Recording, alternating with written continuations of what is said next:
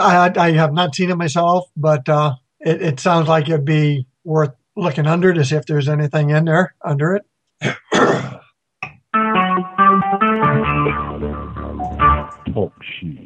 Recorded live.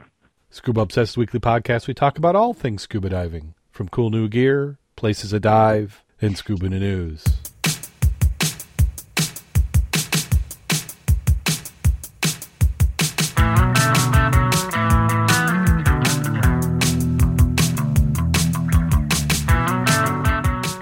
Scuba Obsessed episode 260 was recorded live October 15th, 2015.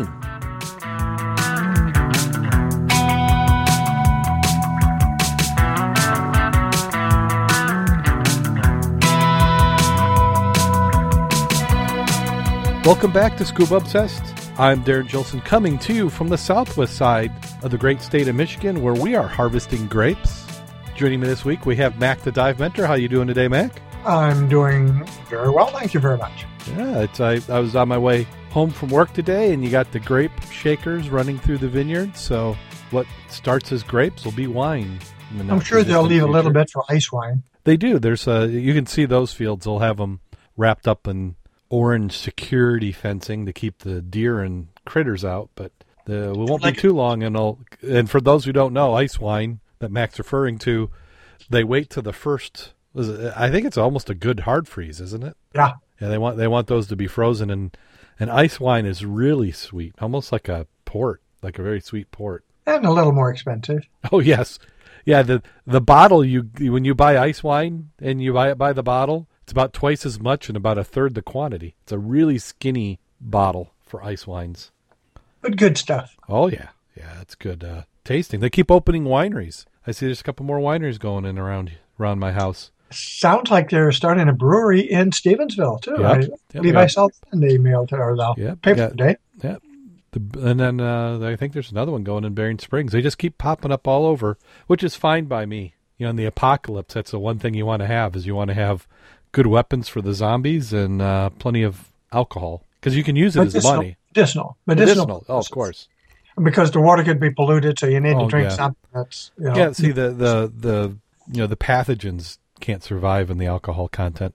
So let's go ahead and jump right on into the news. I'd like to thank everybody who is in the chat room. We have, goes with my theory, it's getting darker. We have more people coming in. We have Georgia and PNAP and Vanessa the Mermaid from California is back in there. And this first one, we have a diver who died in Portland Harbor. And they're saying apparently he was hit by a spinning propeller. The Scarborough man died Wednesday while removing rope that was tangled on the prop of a 65-foot fishing boat. Dennis McGrath, 56, of Scarborough, was trying to get the rope off of the prop when the prop engaged, injuring him, authorities said. The medical examiner did not release the cause of death, saying it's pending further study to rule out natural causes. Police say investigation of death continues, and they've reached no conclusion about exactly what had happened, but they believe the incident was not intentional. Commercial Divers Association has said that basic safety guidelines that are customary in the industry were not being followed and may have contributed to his death. He's removing the rope around the shaft while the boat was moored in Portland Fish Pier at 300 Commercial St. Boats. Commercial St. Boats? Is that the pier location? Occasionally, the lines get tangled around propellers when they pass over lobster buoys. Police divers recovered his body in the area of the shaft and the prop. It's not clear the person who engaged the prop is aware that Mr. Grath was in the water. Phil Newman, executive director of the Association of Diving Contractors International, which is based out of Houston, listed a number of safety standards that are common in the industry. He said working underwater on a vessel's propeller should involve no fewer than three people, a supervisor, a primary diver, and a tender who is secondary diver if needed. That's a minimum standard required by OSHA, the Occupational Safety and Health Administration. So, Mac, is that pretty normal then? Whenever you're working on as a commercial diver, to have that many divers for? I'm going to go. Excuse me. It's one of those yes and no, meaning if you're doing a full job under insurance and you're doing that kind of commercial work, right. That is correct. They do have that. independent may do something different, and I do that kind of work, and I generally do it solo, but I also get the keys from the boat. The boat is off. I have the keys with me, and nobody's going to start that freaking motor when I'm down there. Yeah, because that's another thing they talked about later on in the article was a basic lockout-tagout procedure. Right. We have that when I worked in the nuclear industry.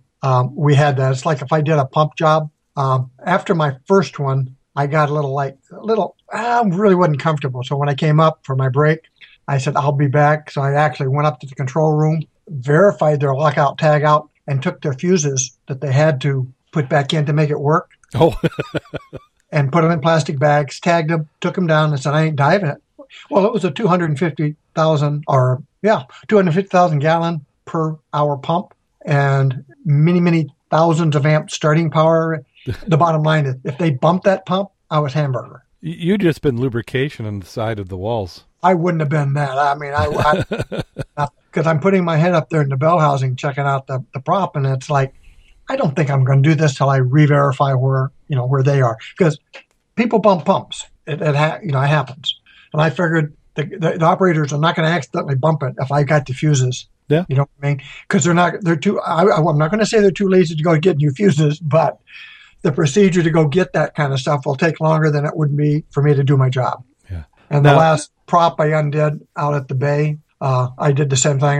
The engine was off, turned off, disconnected, out of gear, and I had the keys. Yeah. So that's a good thing to make sure of, that somebody cannot start that up.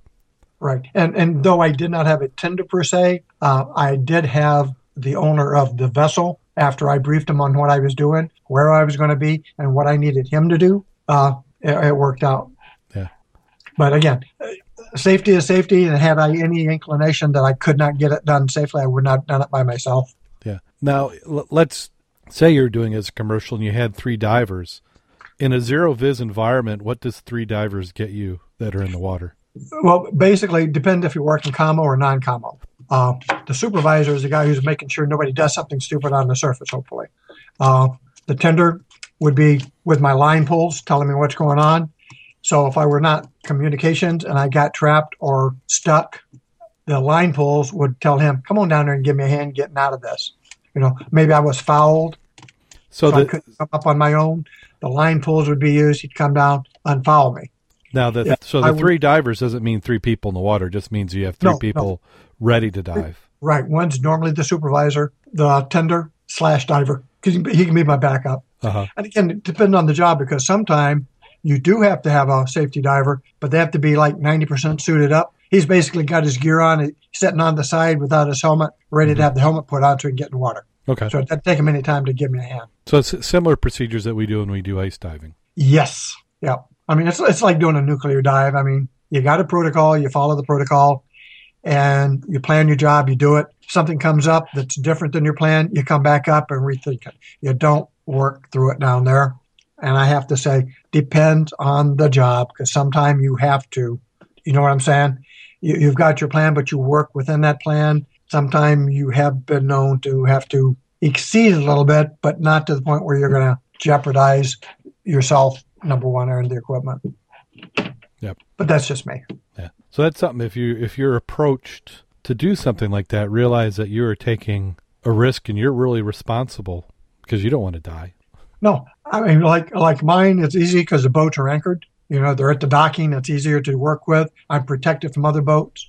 If it's an open water job, which I have done, the boat is on a good anchor, and I have a line from the anchor back to the prop. I have one from the transom back to the anchor or to the prop I'm working with.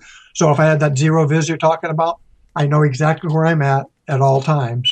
But the key item there, you don't want to get fouled, you don't want to get trapped, you don't want to get stuck in something. Yeah, and there's a lot of different things that can happen, especially when you're dealing with water moving from one body of water to another and flows and intakes and outtakes. So you really have to understand what those considerations. Yeah, I do like three people. I like having, when we say supervisor, my tender, I always like a tender who's a diver, because then we can switch jobs and we know what we want. Mm-hmm. And I love full face with commo, because that adds to your protection factor. Yes. Yeah, and that's another thing that a commercial divers really should have, is that two-way communication.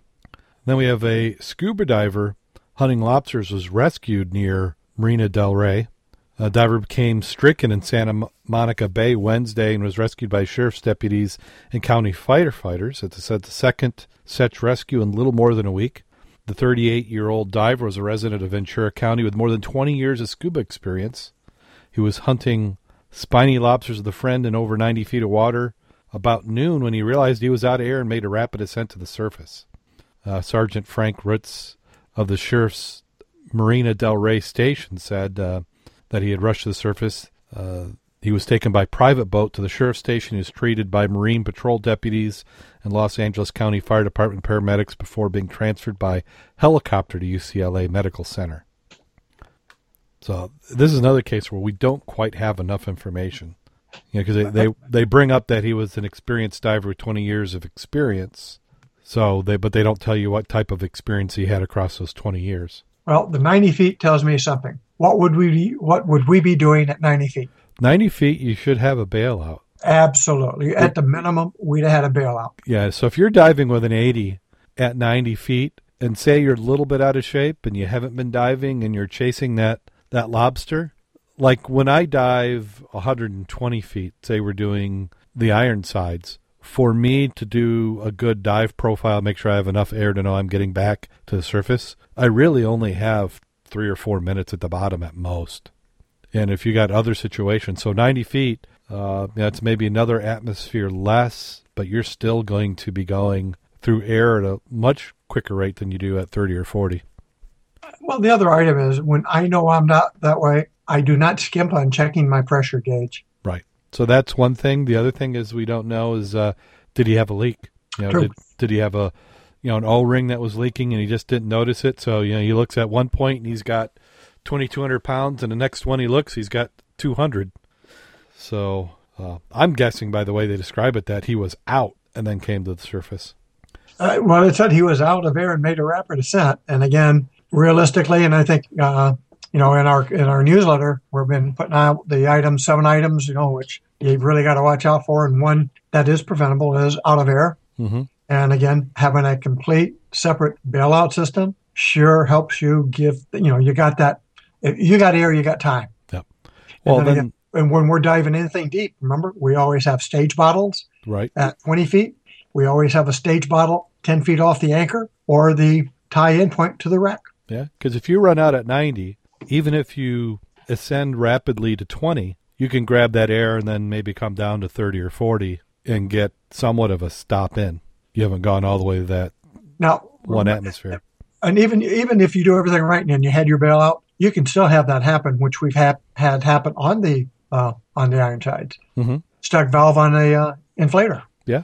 Yes, that's true. There's other reasons that can get you to the surface quick. Right. So you can have a problem that, is unusual, like, stuck inflator, or you have a stuck inflator on your dry suit. If you haven't practiced trying to dump your air when that happens, you're going to go like a freaking Poseidon rocket up out of the water. Well, it depends on where your air is stuck. Is it stuck in the BC or is it in your dry suit? A lot of dry suits, you can put air in 2 to 3 times quicker than you can dump it out. Oh, big time. Yeah, but the sheriff's office wants to remind you that there's some certain things you should be doing, and it seems to be more prevalent during the lobster season. Said make sure you get your medical assessments before going to the water. Dive with a companion, which maybe in this case, if he had a companion nearby, they could have shared some air on the way up. Make sure all divers match one's training, or not all divers dives. Experience and fitness level of equipment serviced yearly by certified professionals, and manage your air. Now, Mac, yeah. If somebody was caught with a lobster and they were seen to intentionally been hiding it, what do you think the fine would be for that individual? Well, I know that you're limited to, 6 lobsters a day normally in Florida? Uh-huh. And I think we were talking yesterday or last week about a gentleman who was poaching fish. Uh-huh. And they had something like 100 fish, right? Yes, they had 100 fish. Over the limit. Yep. And I think they took their boat away, and a few things like that. I think it was, 3 felonies or something because of the way they were deliberately doing it. So if somebody did it and had something less than that, I would say they got off scot-free. Yeah. And I'd like to know who their lawyer was, because I'd like to have him on my side next time. Yep. So in the Florida lobster poaching family, they took 46 lobsters, and the total fine that was assessed for the whole family was $100. And it seems unbelievable. That doesn't seem like a punishment. Well, doesn't it say there later, though, something about 6 months, 3 to 6 months probation, $100 fines and costs? The maximum punishment was up to a year in jail and $5,000 fine. Yes, yep, you're exactly right. So why would he get the slap on the wrist as opposed to the other? Yeah, so 3 to 6 months probation and $100 fines plus court costs. Now, they didn't say what court costs are, but I can't believe it was that much. But with that here, so it was three people, and as the story goes, they intentionally hit it. For one thing, they know they can't have 28. There were 28 over the limit, so they know they can't have those. And they were hiding them. So why was it only $100?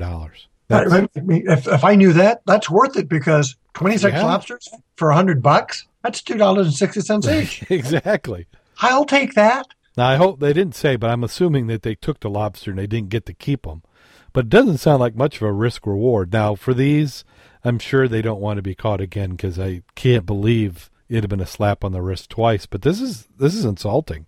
If you're in Florida, you should be calling your senators and Fish and Wildlife and going, what the heck is going on here? And they're going to tell you that, hey, it's the judge. But what the heck is a judge thinking? I mean, there's discretion. What sad sob story could these divers have said that would have got them out of this? Right. Now, on that article, scroll down and you're going to find one about abalone. Something else. Go down to that one. I just did. Tell me when you're there. Okay. Was it another article on abalone? Yeah, it was Southern California abalone poachers fined, sentenced to probation, community service. Okay. So I just looked down there real quick, and it said 2 Southern California men recently pleaded no contest to misdemeanor fish and game code violations in L.A. Superior Court.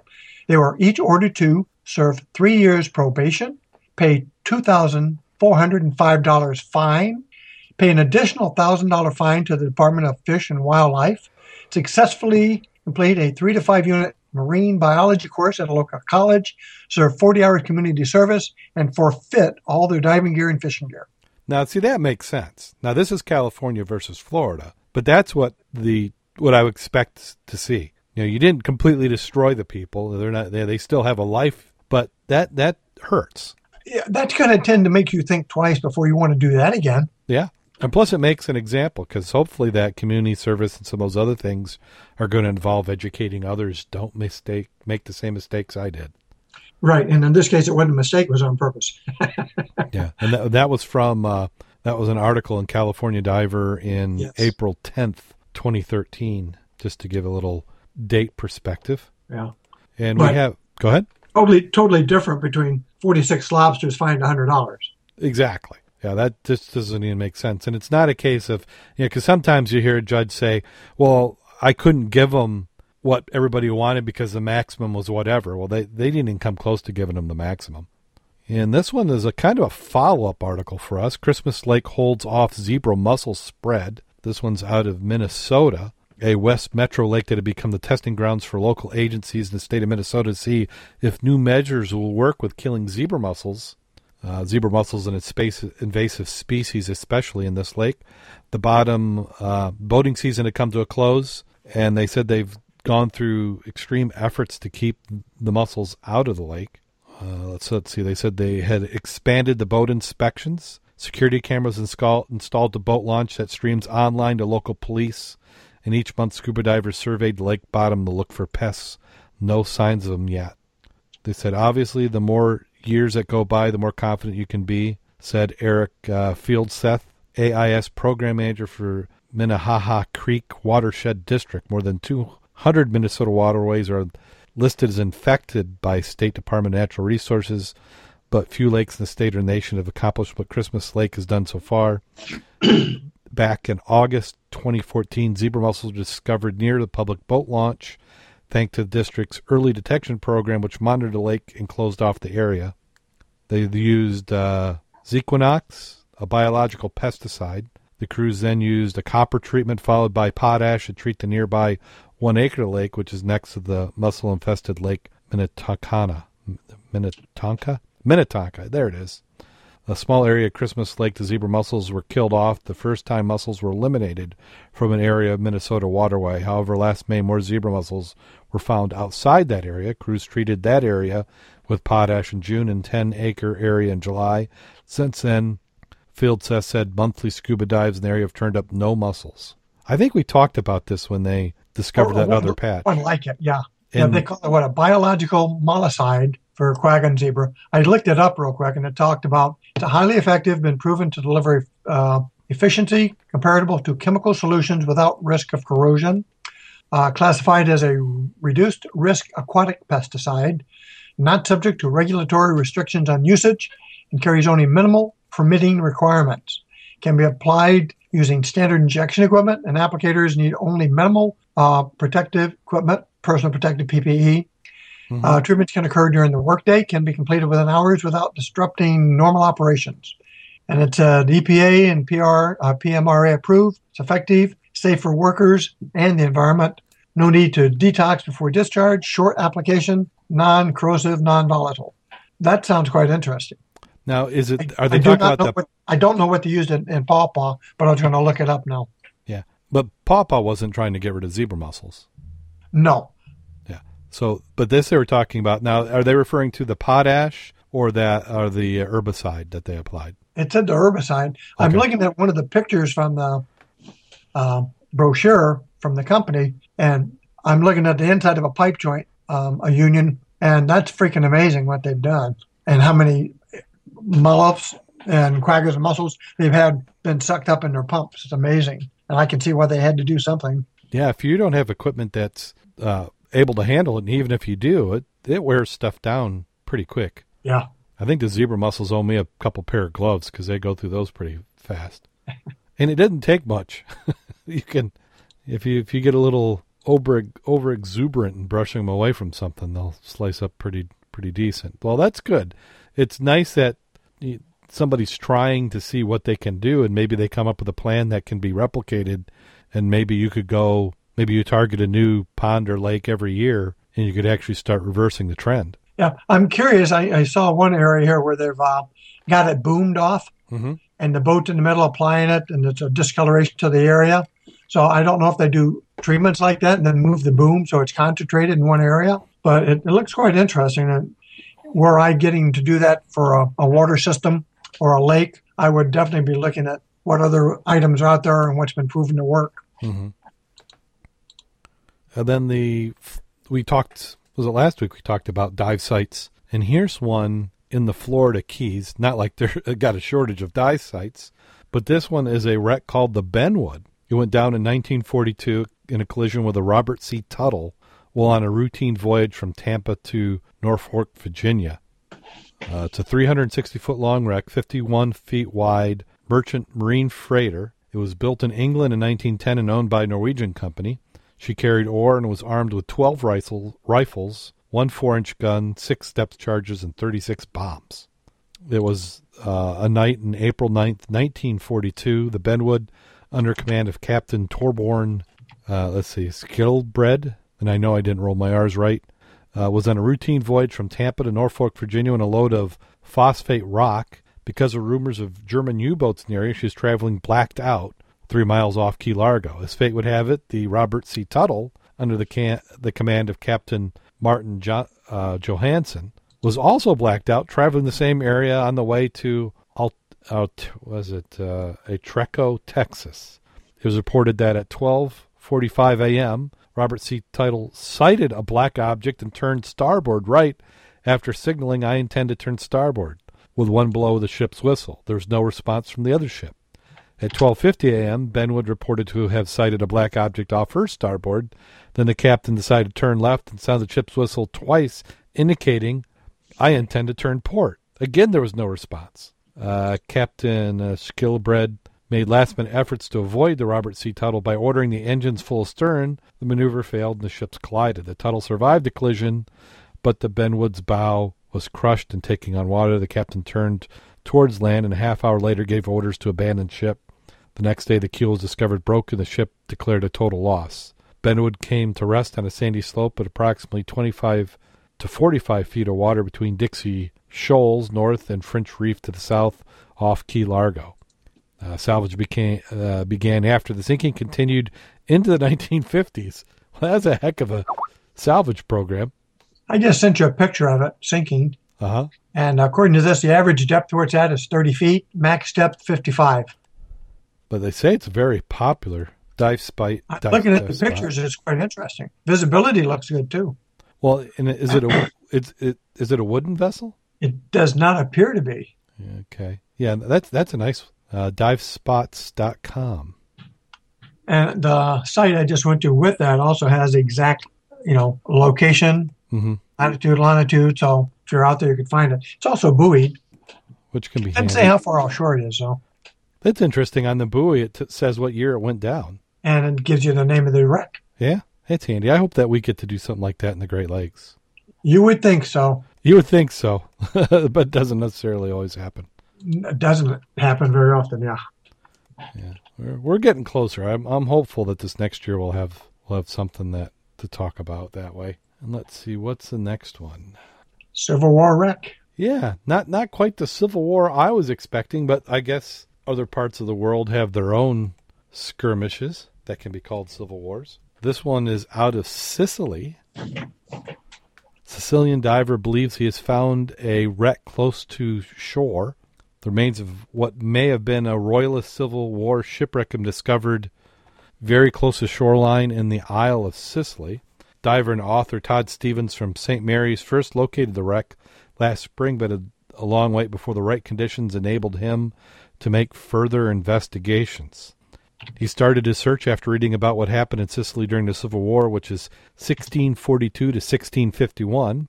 At the time, St. Mary's was held by the Royalists under Sir John Greenville, whose forces based in Star Castle became notorious for preying on English and Dutch vessels in the western approaches. During a severe storm in May 10th, 1651, two best Royalist vessels were wrecked after being reported as riding under the New Hill. Garrison Hill was once called Hugh Hill or the Hugh. The entire entourage, Mr. Stevens, who had discovered several other shipwrecks off the Sicily coast, to launch a new hunt. Oh, it was an entourage. I made up a word. They encouraged him. I first discovered the site by towing a magnetometer in the shallows last spring off my rubber inflatable punt. I tried visiting a couple times. It was difficult to dive in anything other than a period of easterly winds. Otherwise, such shallow water, it's rather like diving in a washing machine as you get thrown about in the surf. Magging with the punt got me much closer to the shore and led me to the wreck. How did people have a magnetometer? Those are not you can get those. Fisher sells them. Yeah. Well, probably, 10 to 20 grand. Proton magnetometer. Yeah. I want one because it's when you see what some of the best shipwreck hunters are doing, they're taking that and the side scan, they overlay it. Yeah. And that really reduces the false positives that you may be tempted to get a sub-bottom profiler at the same time. Yeah. And you got the best. You got the best. Yeah. You know that guy's an author, don't you? That's what they said, that he was an author. Yeah, he's written one book was called The Pirate John McNell and the Hunt for the Wreck of the John. The other one is Wreck of the Colossus, The Find of a Lifetime, and Ghost Rosevere and the Wreck of the Nancy Packet. Those are three books he has written. Yeah, and that's at his website, www.shipwreckbooks.co.uk. That is correct. And then, if you've got a underwater GoPro camera and you want a little bit of money, GoPro has a contest that's going on. Another one, or maybe it's the same one. The last one, all you had to do is sign up every day, remember, and you could win every camera they had. Yes. When today, they gave that away. Awesome of them to do that. Now, this one is they're awarding up to $5 million annually to GoPro content creators. So you get your footage, you submit it, and then based on what you submit, you receive rewards and promotions. Now, do they say how much you can get? I mean, is it like I'm going to get $100 or $1,000 or $10,000? But it does give you ideas and samples of what to do, mm-hmm. which means for $5 million, they're getting one hell of a lot of publicity. Oh, yeah. Yeah, they should be a sponsor. Yeah, not to mention, I am willing to bet when you do that, you're submitting your works to them. Oh, yeah. That's available for them to utilize. So if it's of really good value, they're going to get money out of that. Yeah. Well, I know their stock hasn't been doing too well. The concern is the stock market thinks that other products are going to eat their lunch. Right. There's a couple of cameras out that are quite interesting. And even those, I won't say clone, but those from China. Oh, yeah. They're $49. Mm-hmm. Yeah, that's like, wow. Well, and the cheapy ones, which aren't that good, aren't that bad. No, when you can get a waterproof camera plus 4 megapixels for less than $50 in a housing. Yes. It's almost disposable. Well, right. That's what it does become. I spent more than that on that little cheapy camera I bought several years ago. Yeah. Just carry a couple of batteries because they burn through the batteries quick. Yeah. Not that I would know that. Yeah. Well, the nice thing about, we talk about GoPro and we go into something else. Nice thing about these things getting less expensive is for my next projects that I want to do with video, it's really about having a lot of footage. And in low visibility environments, the more cameras that we can put on a rig, the better chance we have of getting something that we can use. Well, you're getting down to that 360-degree ball with cameras. Oh, yeah. That's a whole other thing. We're going to start to see stuff coming out on that. But the thing with that 360 degrees is it's really about, that's going to play well in water where you've got visibility, where you can see 100 feet. Unless you want to do like a horror mystery movie as we approach Halloween. In the Great Lakes, not the Great Lakes, but in the rivers, it tends to be such poor visibility that you don't get that. I don't know that too many people want to do a 360 or about all you can see is the camera, the light out front, and everything else is green. But Lake Michigan, we've had some dives where that would be nice. I think if you dive enough and you're persistent, you're going to hit that day where you're going to get some nice video. We've had some 80-footers out there. Yeah, 80-footers. That's great. Well, that does it for Scuba in the News this week. There's one little item. Oh, sure. I was going to say, if we didn't share, we might want to share. I was looking for it as I speak. The 3D views of some of the wrecks. Oh, the ones from Indiana? Yes. Did you see that? Posted something. When they first posted it, I went to the website, and either the website was down or they weren't working because I couldn't find crap. Oh, well, I had three of them because I went to three different places. Uh-huh. One up was absolutely gorgeous. Let me rephrase that. When I say gorgeous, I could pull up any one of the four wrecks that are in 3D, and then you can position the 3D in different areas. And then it had icons of pictures, and then you clicked on the icon, and it would show you a real-time picture, not real-time, but a real picture of the object you took, like the prop. And here's what it looks like covered in zebra mussels. No, I'm going to paste this. I'm looking for that. I've got the article from the Chicago Tribune, and I'm looking at that one now. And they're saying website features 3D views of shipwrecks along Indiana shorelines. So the Indiana Department of Natural Resources is giving out 3D views of the four shipwrecks along Indiana's Lake Michigan shoreline. Okay, I'm sending you a different one. Okay. I'm copying the link, and it's... Yep. And the website that Indiana put up is indianashipwrecks.org. And the website includes a 3D creation of the J.D. Marshall, which sank in 1911, and the three other shipwrecks in the lake. Why they just do that? Okay. This one here, it's www.in.gov/DNR/Lake Michigan/8526. So yours is 8526? Yeah, I just sent it to you. Okay, because that other one went to 8428. So I wonder what the difference is. You get on this one, it'll give you the Car Ferry Number Two, the J.D. Marshall, the Material Service Barge, and the Muskegon. And since we have dove the Marshall and the Muskegon and the MSB or the Material Service Barges, the Muskegon one doesn't do it justice. Even though it's sort of interesting, there's more stuff down there than this is showing. Yeah, so I'm loading. Okay, now it's working. There must have been, when I looked the first time, this was down, because this is not what I got. Yeah, and if anybody's not able to get that, it's really interesting. We can repeat that site for them if people are just listening and want to write it down. Yeah. See, this is what I envisioned doing with the preserve site, was something exactly like this. So like this one shows Now, why didn't they color correct the photo? You don't like green? Well, I'm fine with green, but I've seen the green. I Didn't they have the rights to it? Well, I mean, I guess they're submitted pictures, and it didn't look like they did any correction to them. See, some of this stuff I haven't seen on this wreck. Well, click on the Marshall. Yeah, well, I'm on the, okay, I don't think I've been on the Marshall. Let me see. Oh, yeah, the Marshall's, though. The Marshall's, the, oh, okay. The Marshall's the one I was looking at, but I've never been on it. So that would be why I haven't seen that. Right, go to Muskegon. Okay, Muskegon I've been on. Right. Now, you look at this picture, there's more down there than what's showing here.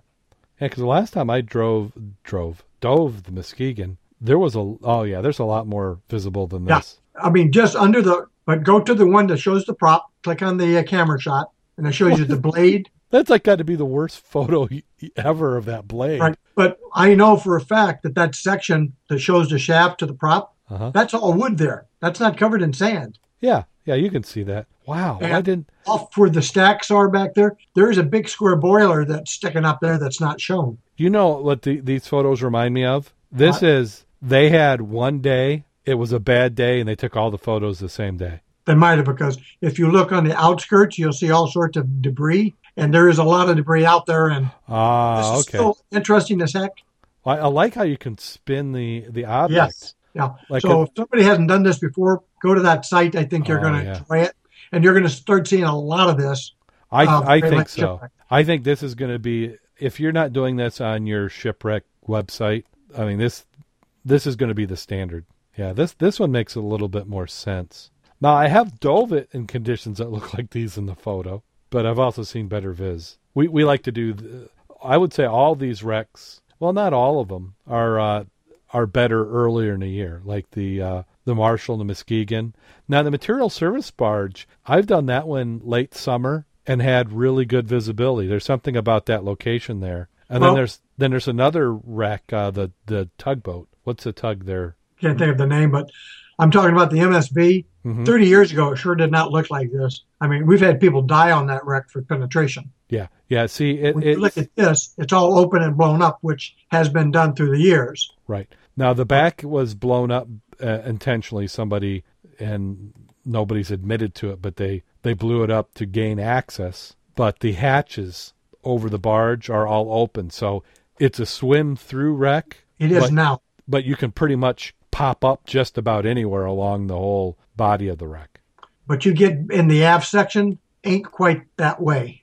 Yeah, and you have to be careful because there is, even when it's open, there's snag hazards, and if you get caught in something. Yeah. But I can remember the first time on the wreck, I heard all the horror stories about how many people died on it, and I was expecting this wreck that was almost evil, and it was pretty well open.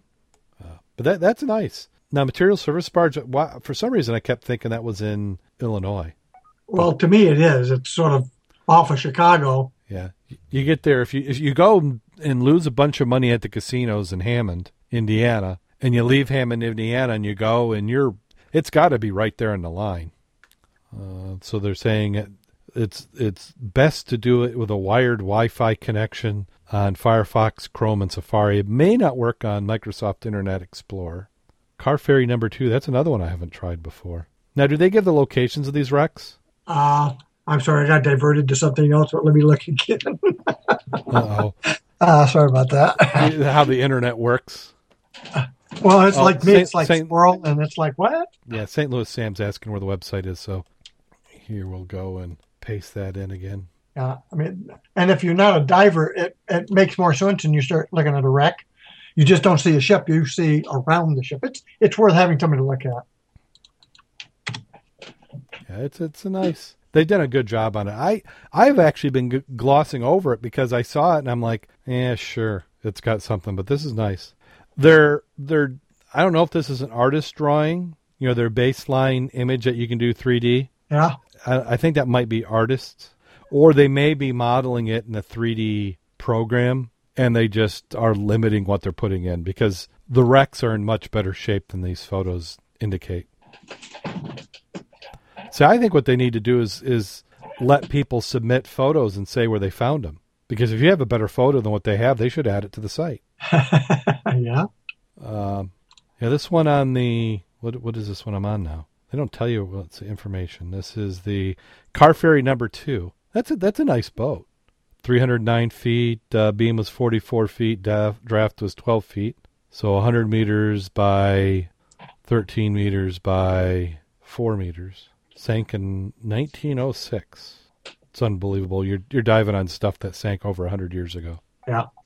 And looking at the pictures, they'll actually show you the amount of zebras and quadras on it. Yeah. Well, the car ferry, that looked like when they took the photo, there was not a lot of zebras on part of it. I'm guessing this was after the sand had moved, because you see some of the chains are really pretty covered and others aren't. But they're not giving us any locations where to dive the wreck, do they? Not here they didn't. Yeah. You can get the numbers. You have to look for them. But I wish they would have given it. Somehow they think that hiding the location is preservation, and I don't. I mean, people motivated to take stuff are going to figure it out anyway. Just burning gas trying to find it. Depth of the wreck is 45 feet, so that's a nice depth. These are all diveable shipwrecks. Well, and they're good when for novices. I mean, yes. How many people have we taken on the Muskegon? Yeah. Well, then I talked to Kurt, and he dove. They went down there and dove the Muskegon, and he dove with Bob, and Bob didn't want to do a second dive, so he went and did the... So Kurt did the break wall. Yep. And he said the Viz was really good on that. It's always amazing that Viz is much better on the break wall than any of the shipwrecks. And if you like to see fish, they won't be colorful like in the tropics, but they're there. And that was a good sight. I'm glad you brought it up, because I had turned my nose up to it. I had decided it wasn't worthy. So let's see, did anybody get any diving in this last week? Well, of course, Thursdays have been exceedingly popular. I went out tonight just to take video, but I swear if I'd had my suit, I'd jammed it over my neck brace. Oh. Visibility, the level was down. The visibility at the end of the pier is I could see the bottom halfway out. And this is at dusk. The water temperature is getting around 50. And there's pictures already posted of their finds if you want to drool a little bit. Oh, I saw while we were talking at the intro of the show that there was stuff being posted. I didn't look yet because I'm afraid I would have zoned out. Huh. Well, there's four collections I can see. Oh. Some of it's bicycles, 1, 2, 3, 4, 5. There's jars and cups and salt shakers and looks like a couple of medicine bottles in that collection. Over here is cups, saucers, tops, cold cream jars, a couple of apothecary, a couple of milks, a bicycle seat, a knife, anchor. So looked like the people did good. And I think we had seven people on the water, not counting shore support. Sarah and Jake did the shallow. Jake was snorkeling. Sarah was keeping shallow. Maribeth and Mark Irwin went, I think they went across.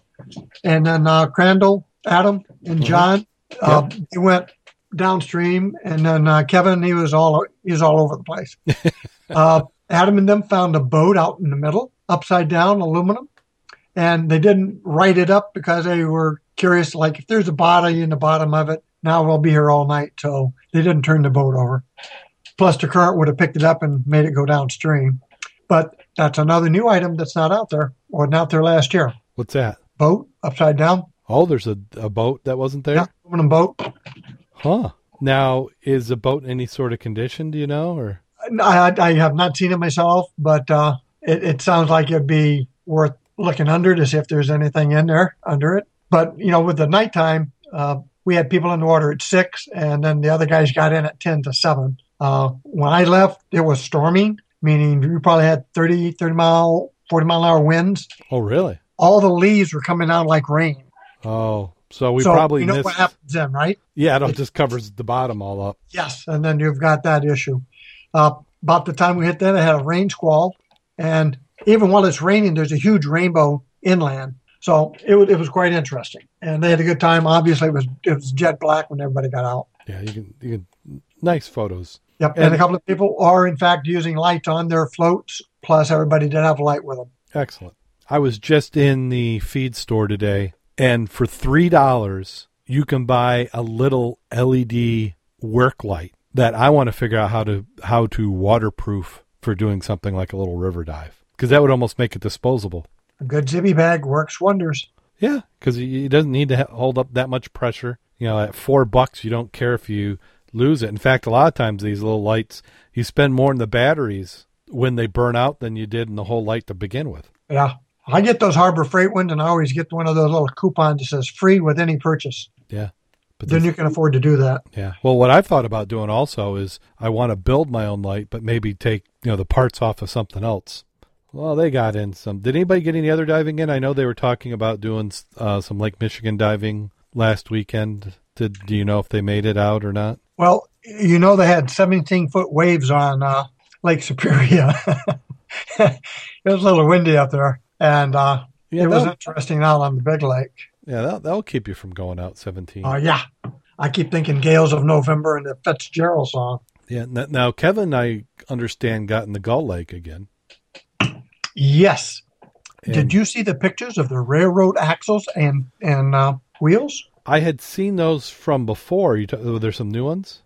Well, there's a nice picture of that, but I think he found some other rails that might lead to something else. He hasn't really spoken about that one too much. He wants to obviously proof what he's got. Yep. But he's been doing some really serious work out there. He's been out there with the DNL divers, and if you go out and do the time, you find the stuff. Yeah, and that's what he's doing. If he's not working, he's out diving. Yes. Yeah, because the time to research is during the winter and the library. Time for spring and summer, get out there and start, And he's got the boat. I mean, I don't have a boat, my excuse, but he's using the time and he's doing the research. And he's seriously got enough information to write a book on the shallow water wrecks with pictures and specific coordinates because he's validated what he's found. He's doing a real nice job on that. Yeah, but he found something that looked like rails, but he knows it's not.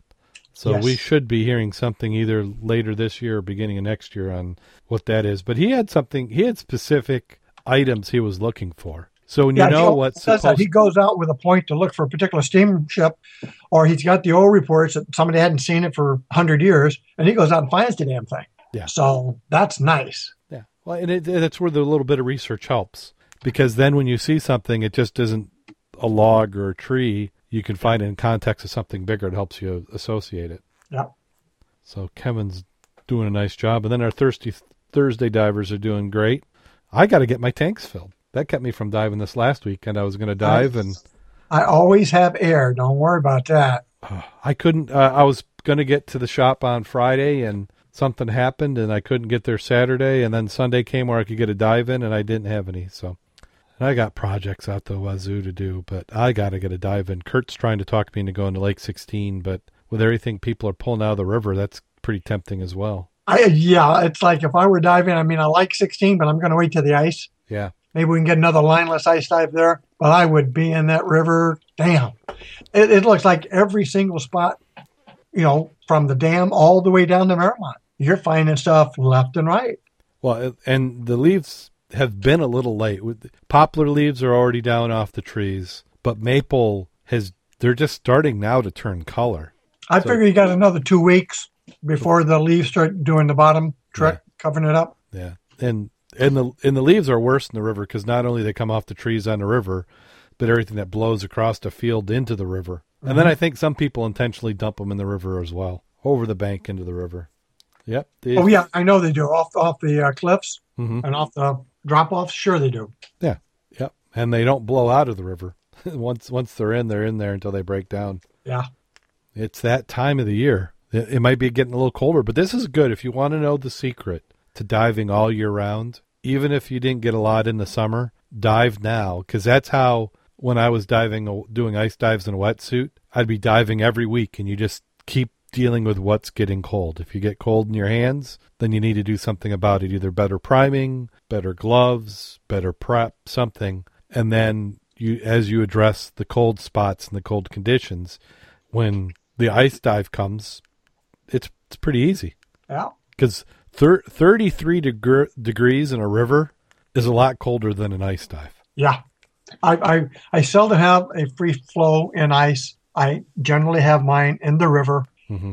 Especially if you bump your octopus or something, man, you got to free flow quicker than you can spit. Well, I've free flowed by looking into the current. Oh, yeah. So if you got your head down, you're okay. But as soon as you do up, that current hitting the front side of your regulator, it will cause it to purge.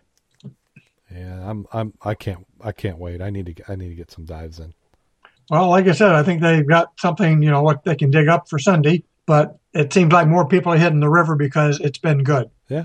Well, and there's a lot of these divers I don't know if I've dove with. I'm sorry, you what? I don't know if I've dove with many of these people. Irwin, he dove with us, as I recollect, again last year when we did the drift diving. And we did he? Actually, that's 2 years ago now. Yeah. When we had all those extra people come along and said, man, this is great.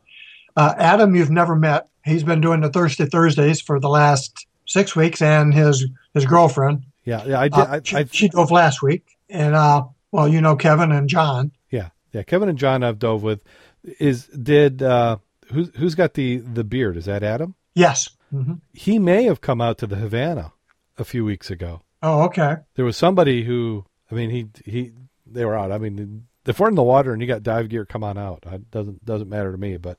There's a Daryl who dove on that with somebody, but I don't know any Daryl. Oh, that's right. Maybe that's what it is. Beards okay, now. It used to be, see, when I had a beard, it wasn't cool. Now everybody's got beards, and yeah, it's the in thing. I'm in style at the wrong time. I'm growing mine back because I had to shave, and I did look really funny. Oh, I've had beard probably for 10, 15 years, and it's hard to. I let it grow a little bit, and I don't know. I'm just not as. I mean, I got to break it in or something. Yeah. Well, let's see. Is there anything we want to plug? You got the Mug Club. You can go visit the Mug Club sites, mugclub.scubaobsessed.com. We have the Scuba Obsessed website, which is getting a little stale, but I'll make sure I'll try and upgrade it this weekend, www.scubaobsessed. You can also hear us on the Reno Viola Outdoors Radio Network, WRVO Radio. You can catch us and other outdoor programs. If you're into fishing, hunting, anything else in the great outdoors, that's something you want to listen to, download the app. And we have links on our websites to all these locations. Also, if you, and I don't know who would be crazy enough to do this, but if you are to the point where you're not going to dive for the season, why not have your gear serviced now? Because if you've been diving in saltwater or something else and you got it sitting in a closet and you know you're not going to get to it till next spring, get it in now so it's got a little bit less time to corrode and your dive shop will thank you. Store it correctly after you get it back. Yeah. Yeah, and then you'll be all ready for the springtime. But I don't know why you would do that. Why would you not dive during the winter? As a side note, you know, since the club picnic on the 22nd of August, we've dove that river every week. And sometimes people have dove it 3 times during the week, Thursday, Saturday, and Sunday, and or Sunday. Yeah. That river has been getting a workout this year. Well, there's been years where I think it was you, me, and Jim Kleeman were the only one in the river all year in Niles. Yeah, we were diving in the ice. Well, I was taking that jug of hot water, putting it on an ice shelf, so when we have a free flow, we could come up, grab it, stick it in the bucket, so we could go back under. Yeah, that was probably a little stupid back then, but hey, we had fun. Yeah, that's what it's about. And that was wetsuit too. That wasn't dry. Well, dry suits. What's a dry suit? What's a dry suit? Now that I got one. I also did put a picture of Joshua. Our junior muddy. Yes. I put a picture of him back to September. He's snorkeling, all right? He snorkeled for 2 days, and I put a collection of his finds. It'll make you sick. I don't want to hear about anybody not finding bottles. This kid is with the snorkel in the shallows, and look what he is finding. So you adults, get your butt out there and get wet. Yeah. Yeah, he's got an excellent find. So any talk on when his grandma's going to be able to corrupt him into scuba diving? I don't know.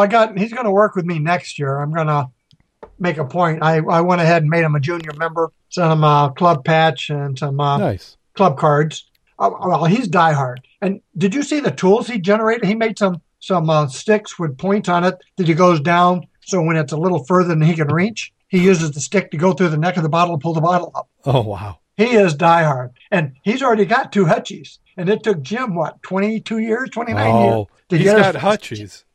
Kick him out. I still haven't found a Hutchie. He is doing good. Great kid. I think he's 14 now. Yeah, excellent. See, that's what we need. We need more young divers getting into the hobby. You got to find something you like about it. And yeah. For us, it's the bottles is fine, but it's always what you might find, like that sword or a safe or gold coin or something. And he likes to use his kayak, too. I've been out there on the river with him there. Again, takes the kayak into shallows, has a stick with a hook on it. He sees something, he's over there picking up out of his kayak. Yeah. He's doing good. Nice kid. Let's see. I think we are getting and approaching that time of the show. All right. Let's see. I should. Oh, my goodness. You got a good one? I don't know. If I don't understand the joke, does that mean it's good or bad? I don't know. It just means I'm dull because sometimes I hear it and it's like, what? Yeah, there's one of them. And the thing is, what concerns me sometimes is when I don't understand the joke is maybe it's insulting to somebody, and that's why some people think it's funny, and maybe I just don't get the insult. Oh, there's one. I think I got one joke that I'm pretty sure will get death threats when I get done with. Okay, this one I want to hear. Or maybe you don't want to talk about that one. Well, I just think that it's such an extreme that somebody is that the one we should do? Maybe I will leave it to your judgment and discretion. Yeah, the person who sent it in said that he's told this joke over the years and has gotten him punched more than once. Okay, I guess we'll go for it. Yeah, oh crap! I just hit a key. Okay. And my eyesight's getting worse. I need joke glasses or something. So here I am moving closer to the joke. But it's almost like radiation. Maybe it's like I need like lead shielding or something. So here we go. When Johnny was 5, he had to eat 5 bowls of his mother's rotten oatmeal. When Johnny was 6, his favorite toy was taken to the playground. But that's okay. Johnny's used to hardships. After all, when he was 5, he had to eat 5 bowls of his mother's rotten oatmeal. When Johnny was 7... he got beaten up pretty bad in school, but that's okay. Johnny's used to hardships. After all, when he was 6, his favorite toy was taken to the playground. And when he was 5, he had to eat 5 bowls of his mother's rotten oatmeal. When Johnny was 8, his family's house caught fire and burnt down. But that's okay. Johnny's used to hardships. After all, when he was 7, he got beaten up pretty bad in school. When he was 6, his favorite toys was taken to the playground. When he was 5, he had to eat 5 bowls of his mother's rotten oatmeal. When Johnny was 9, his puppy got hit and killed by a truck, but that's okay. Johnny's used to hardships. After all, when he was 8, his family's house caught fire and burnt down, and when he was 7, he got beat up pretty bad in school. When he was 6, his favorite toy was taken to the playground. When he was 5, he had to eat 5 bowls of his mother's rotten oatmeal. When Johnny was 10, his family forgot his birthday, and he didn't get anything, but that's okay. Johnny's used to hardships. After all, when he was 9, his puppy got hit and killed by a truck. When he was 8, his family's house caught fire and burnt down. When he was 7, he got beat up pretty bad in school. When he was 6, his favorite toy was taken to playground. When he was 5, he had to eat 5 bowls of his mother's rotten oatmeal. When Johnny was 11, he never got to eat his lunch at school because a bully kept taking his lunch money, but that's okay. Johnny's used to hardships. After all, when he was 10, his family forgot his birthday, and he didn't get anything. When he was 9, his puppy got hit and killed by a truck. When he was 8, his family's house caught fire and burned down. When he was 7, he got beat up pretty bad in school. When he was 6, his favorite toy was taken to playground. When he was 5, he had to eat 5 bowls of his mother's rotten oatmeal. When Johnny was 12, he spent the summer with 2 broken arms, but that's okay. Johnny's used to hardships. After all, when he was 11, he got to eat his lunch at school because a bully kept taking his lunch money. When he was 10, his family forgot his birthday and didn't get him anything. And when he was 9, his puppy got hit and killed by a truck. When he was 8, his family house caught fire and burned down. When he was 7... he got beaten up pretty badly in school. When he was 6, his favorite toy was taken to the playground. When he was 5, he had to eat 5 bowls of his mother's rotten oatmeal. When Johnny was 13, his bike got run over in a driveway, but that's okay. Johnny's used to hardships. After all, when he was 12, he spent the summer with his 2 broken arms. When he was 11, he never got to eat his lunch at school because a bully kept taking his lunch money. When he was 10, his family forgot his birthday and he didn't get anything. When he was 9, his puppy got hit and killed by a truck. When he was 8, his family's house caught fire and burned down. When he was 7, he got beaten up pretty bad in school. When he was 6, his favorite toy was taken at the playground. And when he was 5, he had to eat 5 bowls of his mother's rotten oatmeal. When Johnny was 14, a storm blew a tree over into his house where his room was and destroyed everything in his room. But that's okay. Johnny's used to hardships. After all, when he was 13, his bike got run over the driveway. When he was 12, he spent summer with 2 broken arms. When he was 11, he never got to eat lunch at school because a bully kept taking his lunch money. When he was 10, his family forgot his birthday and he didn't eat anything. When he didn't get anything, and when he was 9, his puppy got hit and killed by a truck. When he was 8, his family's house caught fire and burnt down. When he was 7, he got beat up pretty bad in school. When he was 6, his favorite toy was taken to the playground. And when he was 5, he had to eat 5 bowls of his mother's rotten oatmeal. When Johnny was 15, his father ran off for good, but that's okay. Johnny's used to hardships. After all, when he was 14, a storm blew a tree over in his house where his room was and destroyed everything in his room. When he was 13, his bike got run over in a driveway. When he was 12, he spent his summer with two broken arms. When he was 11, he never got to eat his lunch at school because a bully kept taking his lunch money. When he was 10, his family forgot his birthday and didn't get him anything. When he was 9, his puppy got killed and hit by a truck. And when he was 8, his family's house caught fire and burned down. When he was 7, he was beaten up pretty bad in school. When he was 6, his favorite toy was taken to the playground. When he was 5, he had to eat 5 bowls of his mother's rotten oatmeal. When he was 16, his mother had a heart attack and died. But that's okay. Johnny's used to hardships. After all, when he was 15, his father ran off for good. When he was 14, his storm blew a tree over in his house where his room was, destroyed everything in his room. And when he was 13, his bike got run over in the driveway. When he was 12, he spent the summer with two broken arms. When he was 11, he never got to eat lunch at school because a bully kept taking his lunch money. When he was 10, his family forgot his birthday and he didn't get anything. When he was 9, his puppy got hit and killed by a truck. When he was 8, his family's house caught fire and burnt down. When he was 7, he got beaten up pretty badly in school. When he was 6, his favorite toy was taken to the playground. And when he was 5, he had to eat 5 bowls of his mother's rotten oatmeal. When Johnny was 17, the car he saved up for got stolen. But that's okay. Johnny's used to hardships. After all, when he was 16, his mother had a heart attack and died. When he was 15, his father ran off for good. When he was 14, a storm blew a tree over in his house where his room was and destroyed everything in his room. When he was 13, his bike got run over in a driveway. When he was 12, he spent summer with two broken arms. When he was 11, he never got to eat lunch at school because a bully kept taking his lunch money. When he was 10, his family forgot his birthday and he didn't get anything. When he was 9, his puppy got hit and killed by a truck. When he was 8, his family's house caught fire and burned down. When he was 7, he got beaten up pretty bad in school. When he was 6, his favorite toy was taken to the playground. When he was 5, he had to eat 5 bowls of his mother's rotten oatmeal. When Johnny was 18, he was the only one arrested leaving a graduation party. But that's okay. Johnny's used to hardships. After all, when he was 17, the car he saved up for got stolen. When he was 16, his mother had a heart attack and died. When he was 15, his father ran off for good. When he was 14, a storm blew a tree over onto his house where his room was, destroyed everything in his room. When he was 13, his bike got run over the drive. When he was 12, he spent the summer with two broken arms. When he was 11, he never got to eat lunch at school because the bully kept taking his lunch money. And when he was 10, his family forgot his birthday and he didn't get anything.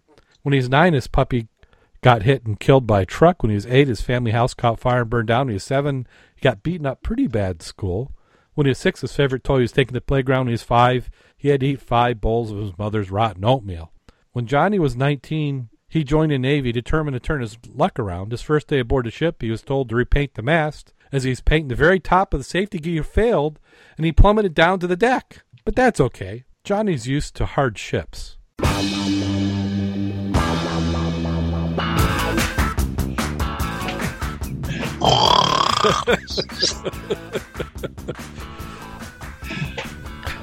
We will not tell you what email to send the complaints to. Or Johnny, but he's used to it. He's used to hardships. I guess that is bad. It shows you know, that if you were to take and put your educational materials you had to learn by rote, say it like that and repeated them that frequently, you'd know them. You would. But I think you may black out when somebody hits you in the head a couple times. Your memory might not be that good. So on that note, go out there and get wet. And stay safe. And Johnny was not really hurt in this broadcast.